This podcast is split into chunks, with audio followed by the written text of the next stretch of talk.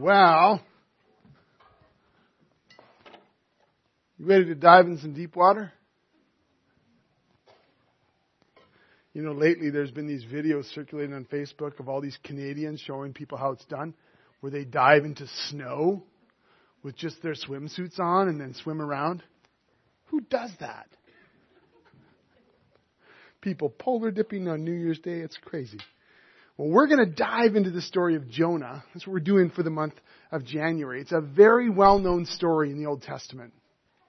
It's a story that most people have heard something about, but most people haven't heard the whole story. Dana kicked it off last week, and can I just say, she knocked it out of the park. It was awesome. I wanted her to finish the whole series, but apparently you guys pay me to do something around here too. So, and it, but it was great. It was a great start off, and so I do encourage you, like me, I caught up online, so I encourage you to go and listen to it through our website or iTunes. I was really challenged by her opening to this, to this series. But, Jonah. If you ask someone on the street, someone unfamiliar with the Bible, someone unfamiliar with the whole church thing, maybe not even interested, you ask them, you say the word Jonah, and there's a pretty strong chance they're going to come up with something to do with a storm, a ship, and a big old fish. Right? You run into someone that has, maybe they went to Sunday school as a child, or maybe they're part of church circles, maybe they've heard the story before, and you'll probably get a bit more detail. You'll hear about this prophet who had a job to do, uh, that God gave him a job to do, but he ran away, and as a result got swallowed by the big old fish. But then when he got spit out on shore, he carried on with the mission, and the people that God sent him to repented, and there was great rejoicing, and everything was awesome. And that's where the story ended. For most of the flannel graphs that some of us grew up with in Sunday school or the stories we've heard in some children's book, that's kind of how the story ends. And for many of us, we kind of think that's how the story ends. You know, they say that very few people actually finish the books that start, they started. Anyone guilty of that? Like not finishing the book you started? Well, apparently this has been true of the book of Jonah for quite a while. People have made it to the end of chapter 3, but have never proceeded on to chapter 4. And as a result, haven't heard the full story with this kind of riveting clincher at the end. It's a shame because it's actually in the final chapter of Jonah that we figure out what's going on. It gives or makes sense really of the whole rest of the story. So what we're doing through this series is we're trying to hear the story of Jonah again, or maybe for the first time, and we're going to do it through the lens of the last chapter. Through kind of what we learn about what's really going on in the story. And through this very famous story, God is going to challenge us, personally and as a church, to get on with His mission to the world. But we need to recap a little bit. You remember last week? Some of you don't because you weren't here. So we're going to catch up together. So I'm going to kind of pull us back a little bit and then we'll, we'll move forward. The, the book of Jonah opens up like this. The word of the Lord came to Jonah, son of Amittai, go to the great city of Nineveh and preach against it because the, its wickedness has come up before me. But Jonah ran away. Ran away from the Lord and headed to Tarshish. He went down to Joppa where he found a ship bound for that port. After paying the fare, he went aboard and sailed for Tarshish to flee from the Lord.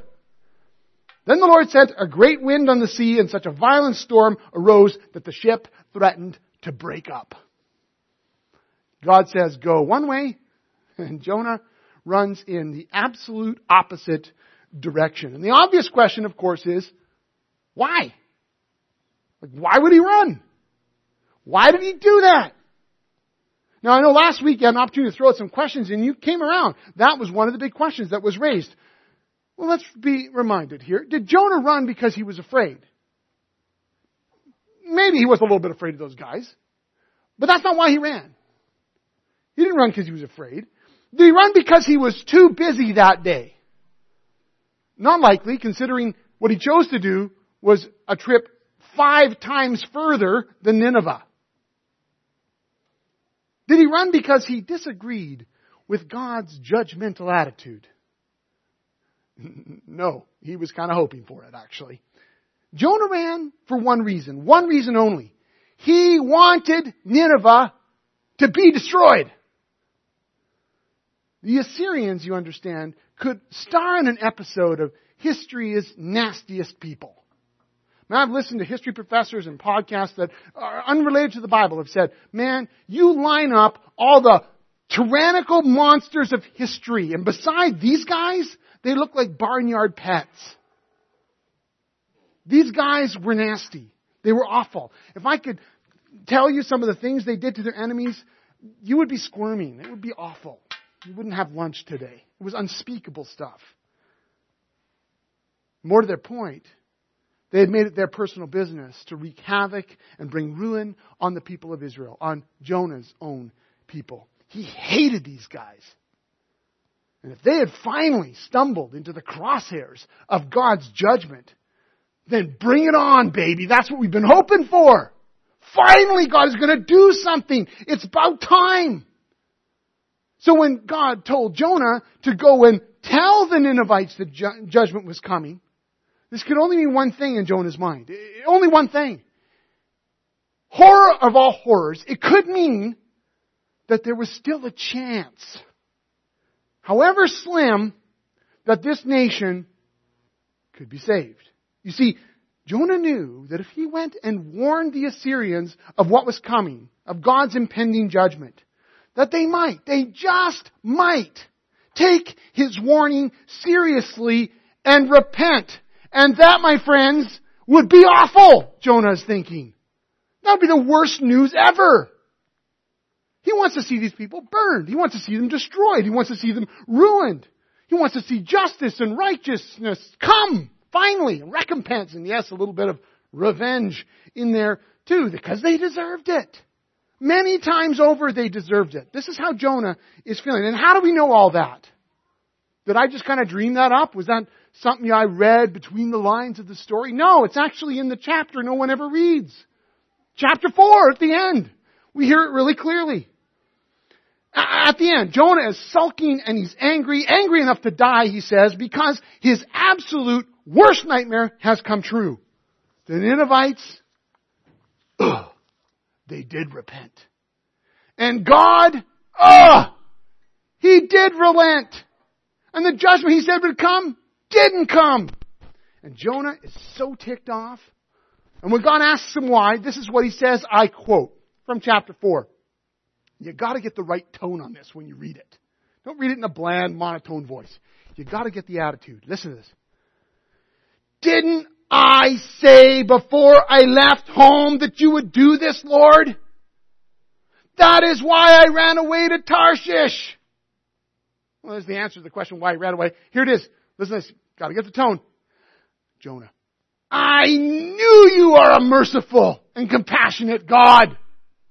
Slow to get angry and filled with unfailing love. You were eager to turn back from destroying people. Jonah ran because he knew the character of God a little too well. And you know, can I just, just, just for a side note here say, doesn't that surprise some of you who have long heard, maybe from friends, or maybe you yourself have struggled with it, that this so-called God of the Old Testament is this awful judgmental character who likes to walk around crushing people? That's not true.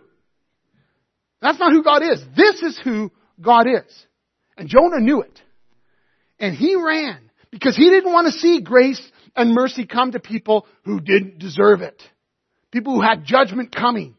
For all the right reasons. People so sick and twisted that all they deserved was judgment.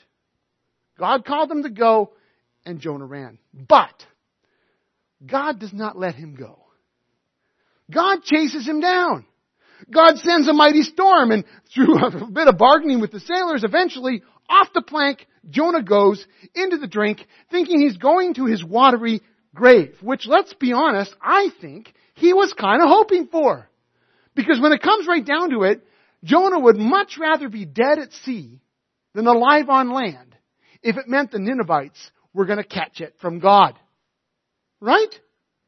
Small price to pay. I'll die if I could somehow, you know, God said He's going to destroy, but I can somehow delay that warning long enough that the people get judged anyway. Hey, my death, small price to pay. Now that, folks, is giving your life for a mission. so over Jonah goes, but God does not let him go. We know what happened. This is the part of the story everyone kind of remembers. What happens? Jonah gets swallowed by a big old fish. Well, it doesn't say whale. Did you realize that? A lot of us say whale. I make whale jokes all the time in this sermon series, but God provided, it says, a huge fish to swallow Jonah. And Jonah was in the belly of that fish for three days and three nights. You know, God sent the storm in the first place to get Jonah into the water, but then he sends his fish to save him out of the water. I think, frankly, Jonah would have been a little disappointed at this moment.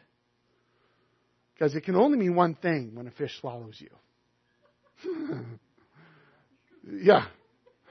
Okay. could mean a couple things. but when he realized he was alive down that slimy chute, he realized, oh, I still am going to have to go. Well, now what happened? We'll get back to that in a moment. Before we go on, let me just kind of bring up to speed on why we're exploring this story here at the church anyway, here in the new year. You know, a couple times a year, we try to kind of take a time out, pause and remember. We usually do it at the start of September, here at the start of January, maybe other times in the year. We kind of try to pull back for a moment, regain perspective, and remind ourselves what are we all about as a church? What is the Erickson Covenant Church about? What are we all about as Christians? Like, what's the core? What's the center? Kind of re-establish some perspective on the vision and the mission that God has given us. Now, it is no secret. If you've been around here for any amount of time, you know that at the Erickson Covenant Church, we are committed to helping people find and follow Jesus. That's our mission. That's the core of everything that we do. It's something that we don't hide. It's something that we, we, we plan around. We are committed to helping people find and then follow Him. It's the very focus of everything we do. When we gather to worship Jesus, here is a whole community, whether we gather on Sundays or we gather in our small groups, when we gather, we gather because we believe that as we worship Jesus, who's worthy of our worship, we are actually helping one another follow Jesus. It's true that there's something significant important about when we gather and we are reminded of who Jesus is and we celebrate His love for us and we, we're reminded of what really matters and we're also reminded of what doesn't and we encourage one another with words that God is giving to us and we, we, we stand with each other and we pray for each other. There's something significant that happens. We're helping each other follow Jesus. But do you know what? We're also committed right here in our gatherings to help people find Jesus. We're, we're aware that there are some of us, some of you, who are in a journey. We're all on a journey, but specifically a journey of discovering who Jesus is. We're maybe not too sure yet if we're ready to follow Jesus. Maybe we're just exploring what that is, and we want to be the kind of church that actually helps you make that journey. And some of you are here today who can say that you actually found Jesus, that you were helped to find Jesus right here, right in this room, in fact. Right? Maybe during a, when a song was singing, or during an alpha program, or during something going on, you were actually helped to find and to follow Jesus. It's what we're all about. It's what we program for. It's what we staff for. It's what we raise money for. It's why we do connect groups. It's, it's why we pursue what we pursue. It's, it's why we give what we give. We want everything that we do as a community, everything we do as a church to help people find and follow Jesus. That's our mission. That's the core of who we are. We do that because we believe with all our hearts that every single person matters. Every man that you work with, every woman that you share life with or have coffee with, every kid that you run into during the week, or maybe you raise in your own home, or you have in your own classroom, or you share a desk with. Every person you know and I know, and those we don't even yet know. Every single person matters to God. He stamped them with His image and He desires them for His own. We believe that to the core of who we are. And so we align ourselves around God's heart for the world. And we align ourselves as a community around His mission to see people find Jesus and follow him. God has given us a mission, and we want to be faithful to it. But if we are honest with ourselves, if I'm honest with myself, we can be guilty of running away from the mission that God has given us.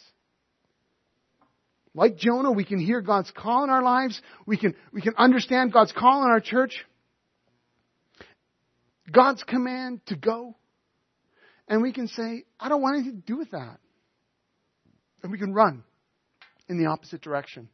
Now, maybe it could be that for some of us, we run away for very similar attitudes that Jonah has. Maybe there are people in our lives that we feel like, they don't deserve God's grace. They, I don't, I want to see them judged. I don't want to see them come, I don't want to see God forgiving that sin the way that they hurt me, the way they betrayed me. I don't want to see that. I don't want to see them experience, you know, at least some judgment. Or maybe, excuse me, maybe it's a, a people group. You know, I say this with sadness in my heart. I have talked to Christians who are so fearful of Muslims that they bought into this idea that they should stay away from them out of fear of what they. Now, typically, those are people who've never even met a Muslim, certainly have never had one in their home. They don't have friendships with them. I just want to say that on the side. But they bought into this idea that somehow these people should be feared instead of gone to with love and grace and friendship. And maybe they have chosen to run away from the very mission that God is sending to us as God moves peoples around in the world and we find right in our backyard, right in our streets, we find people of different religions, different nationalities. The mission is coming to us and God is sending us to them and we find ourselves running away because we're perhaps afraid or maybe we think they deserve God's judgment or, or whatever. So we could, we can actually have similar attitudes that, that Jonah had. But I think more often for us, we run away from God's mission to save people because, let's be honest, we don't really think people need saving. I mean, it sounds weird, doesn't it? Kind of archaic, kind of strange. That somehow, you know, we believe in Jesus, or at least some of us do, and deep down, do we really think that in the end, it isn't just going to all be okay anyway? That God isn't going to, you know, he's a bit of a softy. He's just going to say, I know you've rejected me. I know you want nothing to do with me, but now I'm going to force myself on you in grace or something like that. We think that somehow people aren't going to be separated from God forever because they've rejected Him. Rejected the one who's loved them. And so we can run from the mission because we don't really believe that anything's really up for grabs. There's no real stakes in this game. Or maybe it's even more subtle than that. We can run from God's mission because we just don't like the idea of having to speak up, of having to change, of having to share the story of God's grace in our lives, of having to move out of our comfort zone. We, we're kind of uncomfortable personally with some of the implications of what it would mean to, to actually bring God's mission into our friendships, into our workplace. To actually have God mess around with our budgets and our lives. We don't like that. And so we run away. Maybe we run away because we feel so busy and this just feels like another thing that we're being told to do. Or maybe it just feels like it's going to cost us too much. Or, or perhaps we run because we think someone else should be responsible for that. Someone with more gifts than me. The pastors or something. Or that guy over there. He's such a great talker. Rather than realizing the mission that God has given is to each one of us. The fact is, God can say go, and we can say no. That happens all the time.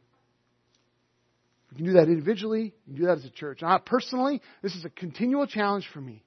When God says to me, go, God says, go. Go to that person. Invite that person. Speak up. Engage. Love them. Sacrifice yourself. Lay, lay your life down. Spend time. Spend more time with your kids. Talk about what matters. And I can find excuses to run away, to do my own thing, to dabble in my own hobby or just busy my life with other things. Anyone find themselves in similar spots sometimes? And as a church, or our church, church in general, we can get busy with our own stuff too.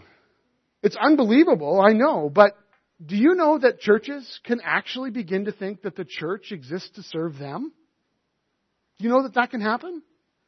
The people who are part of the church can begin to imagine that the agenda of the church is to serve their needs? It can happen, folks. Rather than realizing that the mission of the church is actually to equip people who follow Jesus to be in the mission of God in reaching other people. That we don't gather at the church, but we gather as the church so that we can be equipped, so that we can regain perspective, so that we can get on with the mission that God has called us into. Somehow, and this is kind of the burden of my heart today, the burden of this message.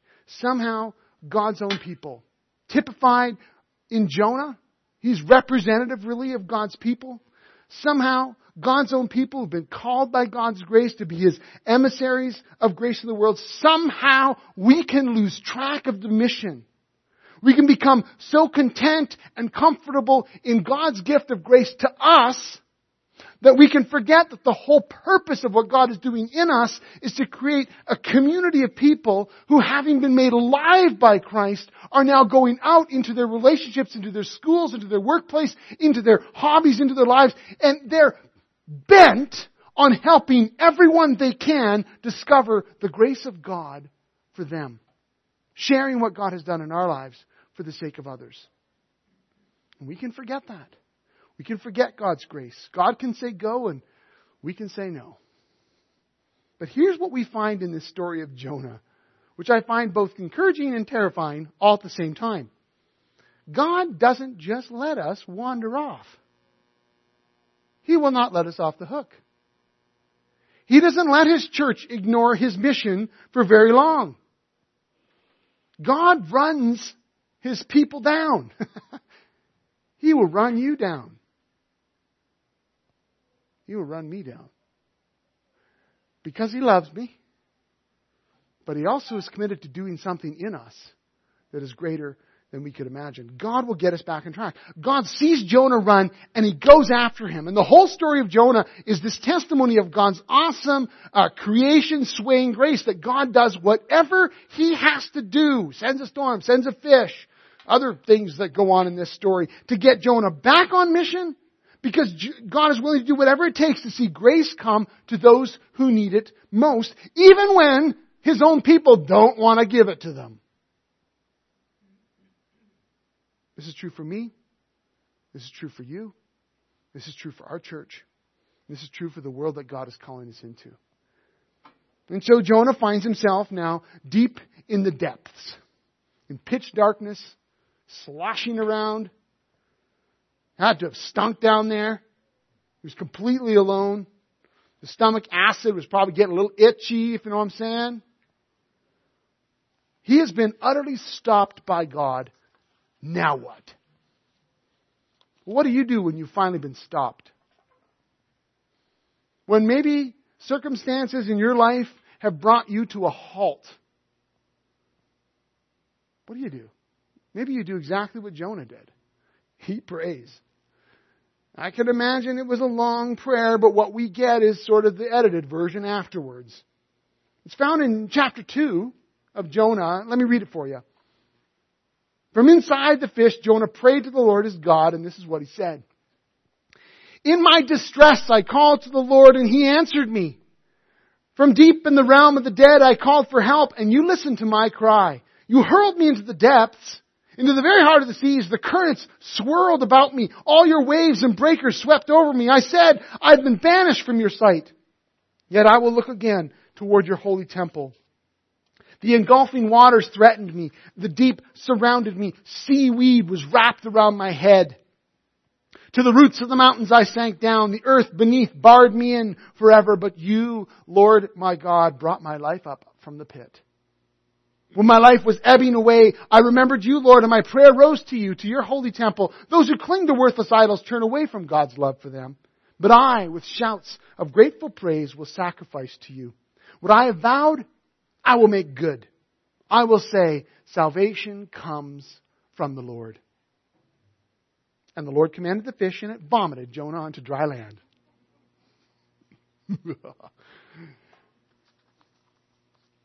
What's this prayer all about? It's kind of a weird prayer. God puts Jonah in a nasty place. I think so that Jonah will experience all over again God's rescuing power.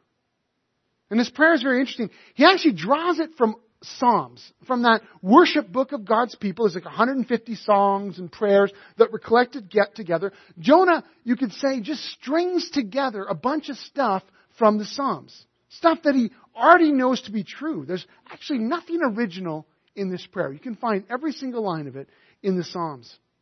It's kind of like Jonah gets into this dark place and then he reaches back into his own history, into his own memory, and into his own spiritual upbringing, and he prays out of that story. And I think this is so important. Because what it shows us is that, see, Jonah had forgotten his own story. He'd forgotten his own rescue. He'd forgotten the rescue of God's people. He'd forgotten that God had rescued them and called them to be a light to the nations. He, he forgot how God had reached down and saved them out of the pit. And as he recognized this in his life, he began to see that this grace that God had shown them and was now showing him is the same grace that was willing to reach into a pit and pull out, well, just about anyone.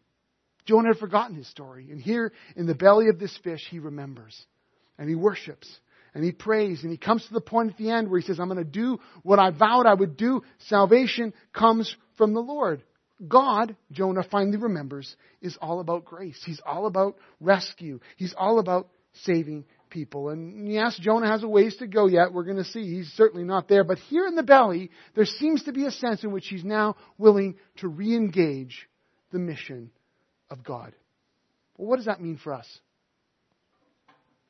I think in order to get us back on mission, God is willing to stop us. Hmm. God's willing to stop us.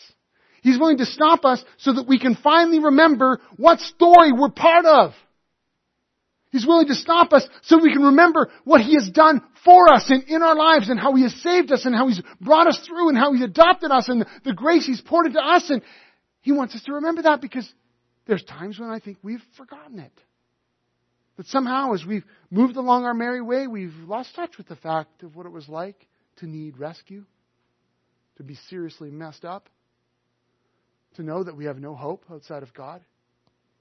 And having somehow lost touch with that, we can begin to adopt judgment and harshness and negativity toward others who need the same rescue we needed.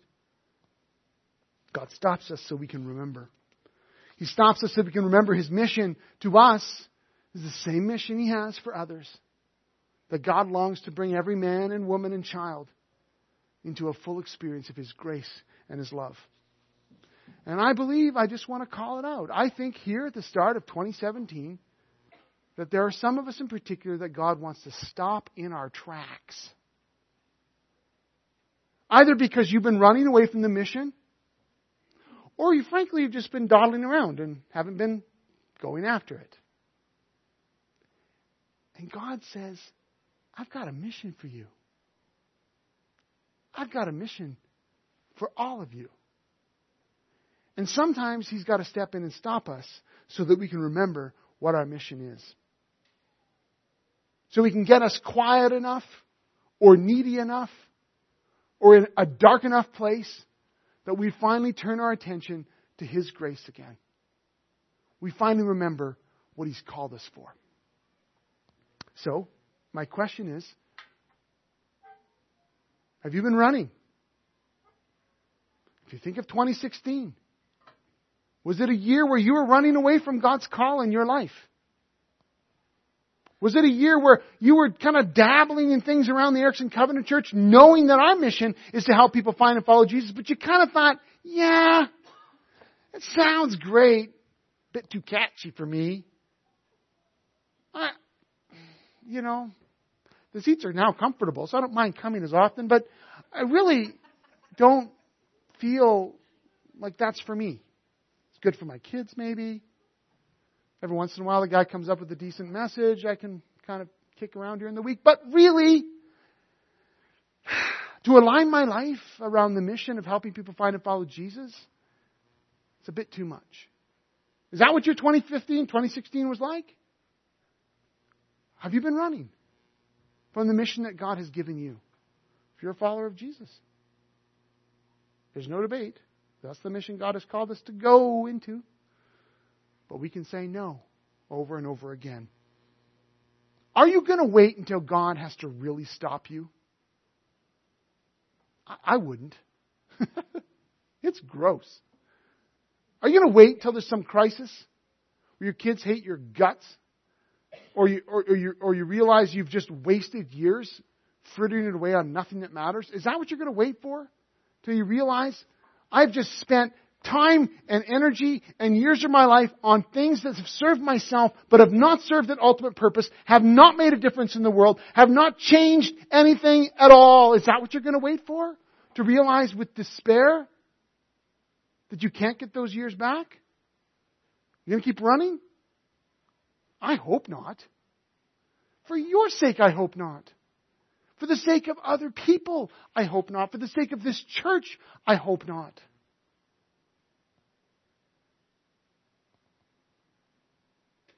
God's going to stop us, I believe it, one way or the other.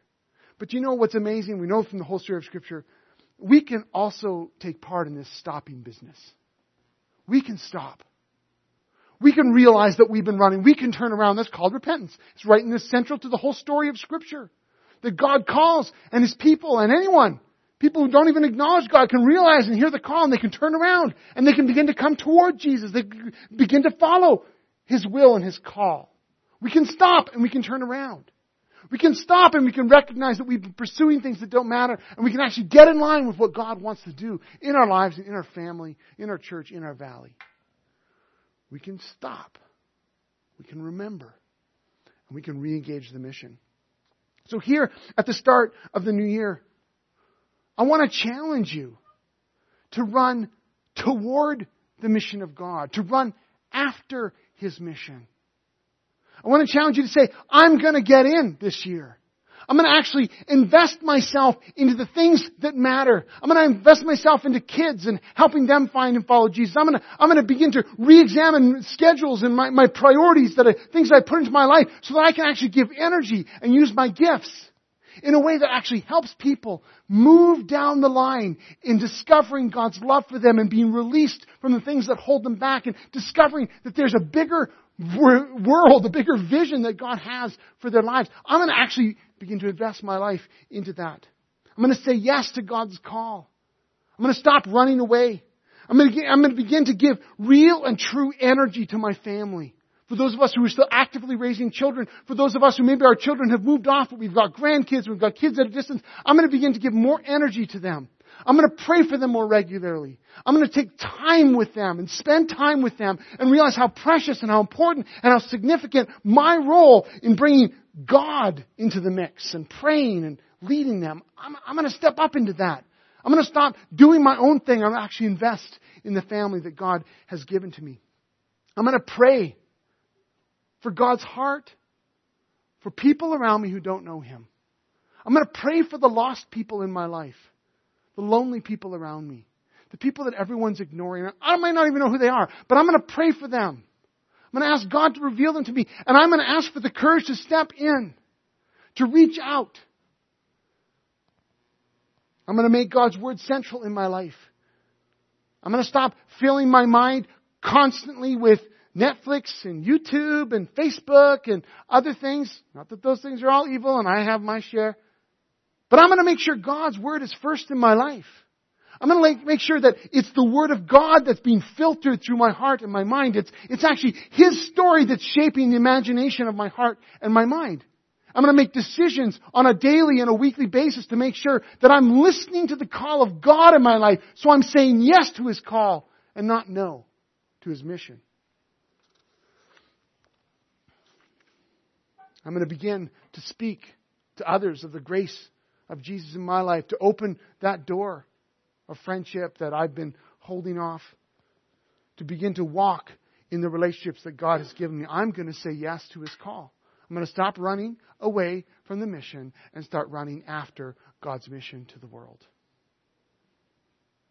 And so, my question for us as we close today is exactly that. Which way are you going to run? Which way are you going to run? In this story, Jonah runs away. And uh, to be honest with you, I think he drug his heels all the way back to Nineveh. But let's just imagine for a moment that he turned around and ran the other direction. Which way are you going to run? Are you going to run from or run after God's mission this year? Because I believe that's the heart that God wants to create in us. Instead of running away from the mission of God, trying to get as far as possible away, that we turn ourselves around as a community, as a church, and we say, we are gonna hoof it in the direction of God's mission. We are gonna make tracks to the people that God has called us to love. We're gonna say, no holds barred. Take off whatever's holding us back and we are going to run in the path that God has called us into? That's the question that God is asking us from the story of Jonah here at the beginning of 2017. Why? Because I believe with all my heart that God has a vision for our valley.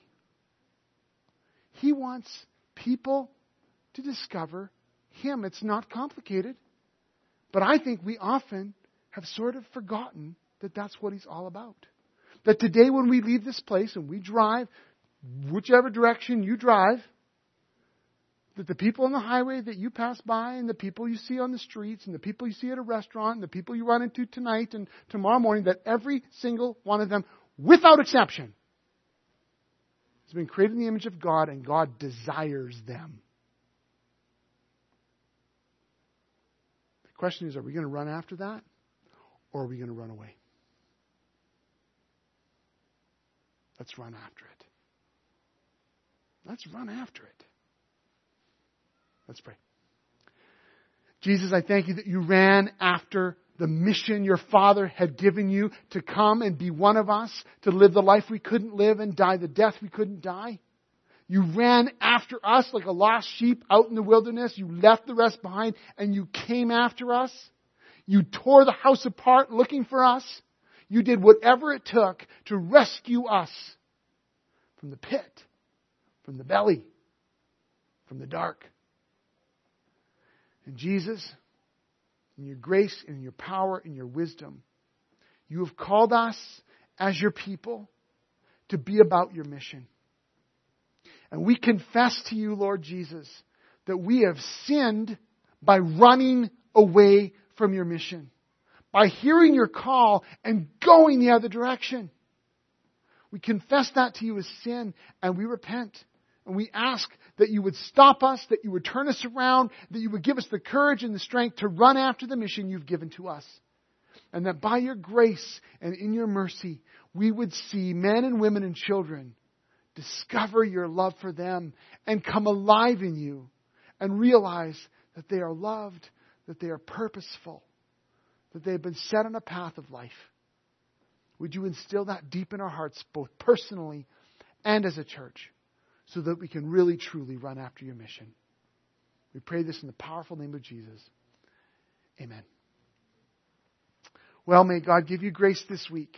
And as we all leave, may each one of us hear the voice of Jesus calling us to follow him into his mission. God bless you. Great week.